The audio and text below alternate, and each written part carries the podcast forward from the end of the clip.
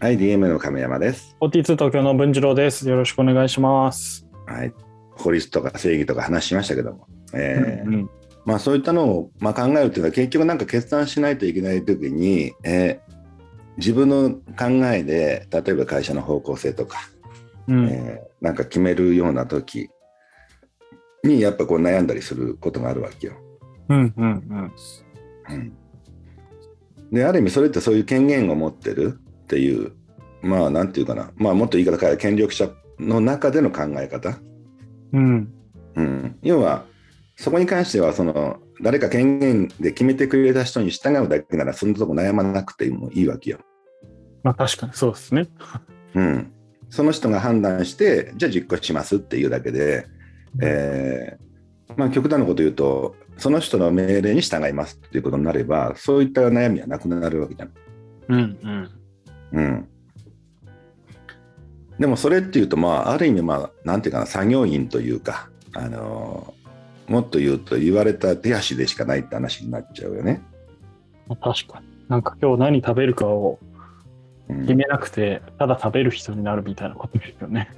そうだね。じゃあみんな俺と一緒に飯食いに行くぞって俺が思ってやるよ。はい、みんな、みんな、えーカツ丼ねって。うんだいや、僕、あの、でベジタリアンでカツ丼食えないんですって言えないっていう、もうとりあえず食べますみたいな感じだからね。うんうん。もう意思などないという。うん。うん、まあ極端なこと言えばそうなるわけで、うん。まあまあ別にその食べ物にそんなことならないけど、まあ、少なくとも仕事でじゃあこれやるぞってなったらそっちになるじゃない、うん。うん。うん。もっと言えばまあじゃあここはもうあの上司に忖度してこうやるぞとか、えー隠蔽するぞって言ってもまあやりましょうってなるじゃん。はい。うんうん。うんうん、って中でまあその中で言うとその結局はあのいろんなことで判断を迷うっていうのはある意味そこに責任取るなり権限持つなりっていう話の場所じゃないとならないんだよね。うん。うん。ってことはそういうことから免れようと思うと、まあ、誰かに意思を委ねてしまうってことになるわけ。うん。うん。うん、でもそれだとなんかちょっと人生つまんないよねみたいな。なるほどね。あ難しい。難しいっすよね、そこね。まあなんか、いなんていうんですかね、それ聞いて思ったのは、まあなんか、意思を持ってそう誰かに委ねてるって思わなくても、なんか、無無自覚のまま、なんだろう、人にこう、責任を押し付けてる人とかもいたりしますからね。なんか、何々さんが言ったからとか、うん、いや、これは自分が決めたんじゃないみたいな、思ってる人も結構いるんじゃないですかね。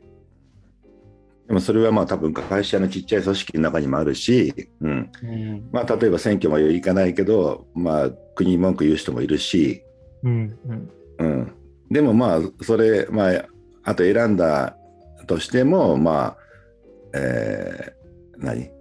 ダメだよねっていう感じであのでも結局は自分でそこでやるって言ったらやらないって話になるわけだ。うん。うん。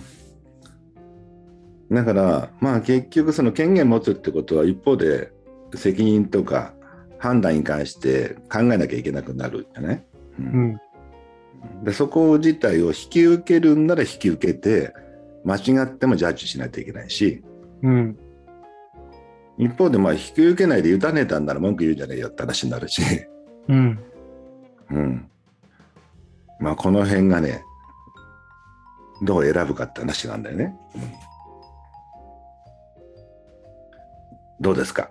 なんかなんかちょっと連続で重たい話題ばっかりですか うん。まあ、そうだな。でも、それで言うと、まあなんかな、まあ、これを言うとなんかまたサイコパス感が上がるんですけど、亀山さんには言ったことあるかもしれないですけど、自分は結構、あの、権限とか、まあ、あるんだったら、引き受けようかなと思ってるたちで、で、なんでかっていうと、なんかこう、ちょっとゲームみたいだなと思ってるところはあって、そう。うん。うん、なんかこの生きる、まあ人生をってことなんですけど、うん。うん、でもそれで考えると、なんか、なんだろうな、あの、ずっと オート再生されてるゲームってあんま面白くないじゃないですか。自分の コマンドでこう、なんだろう、こう次、次へみたいな、次のページへぐらいしかこう押せなかったら、多分そのゲーム面白くないじゃないですか。けど、なんかコマンドで戦うとか、なんか逃げるとか、あのねあ、ああいうのを選んで、なんか失敗したり成功したりするから面白くて。っていう意味で言うとなんかこう権限が増えるともちろんその食らうダメージみたいなのもすごい大きいんだけれどもそのコマンド選ぶのが震えて面白いみたいなのはあるからなんかちょっと無責任っぽい なんか比喩になっちゃったんですけど、うん、自分だと結構そういった意味でなんだろうな、うん、いろいろ決断してみたいなって思うようにはなってきてるかなとか思いますけど。まあ、確かにでもオートゲーム分かりやすいね。あのオートしてたら、まあ、それなりにまあ進むんじゃないストーリーはさ。あそうそうそう、なんか当たり障り。うん、戦いやんなくて、時々謎謎解きだけやって、で、またあの敵現れたオートって押しとくみたいな。うんうん、そうそうそう。でなんかでもそれでこうコンピューターの操作で自分がこう負けたとしたとしても何の文句も言えないっていうか うわ自分がやれば勝てたのにとか思ってももう遅いというか。まあそうだねでも実際まで俺もストーリーだけ楽しみたい時オートにしておくと、うん、まあ少なくとも俺よりもうまく戦ってくれるから勝つ確率は高いのよ。うんうんうんまあ、なんとなくこれからの話で言うと AI に任せていく方が判断結構間違いなくやってくれるっていうと似てるよね。実社会で。確かにね。確かに、うん、いや政治自体もら AI がやった方がいいんじゃねえのみたいな話もあるぐらいじゃない。うんうん。うん。でなんでこうなったかの結果はわからない。結果だけしかないんだね AI ってね。うん。うん、だから結果として勝ったけどどうやって勝ったのか分かんない。将棋でも何でも、うんうんうん。うん、そこに関しては不明でなんか今で言うとそうだね。例えば部長がこう行こうぜって言ったけどその結果はじゃあ右行こうぜって言ってるんだけどなんでそうなったかっていうところは分からないままやったりするわけよね。うんうん。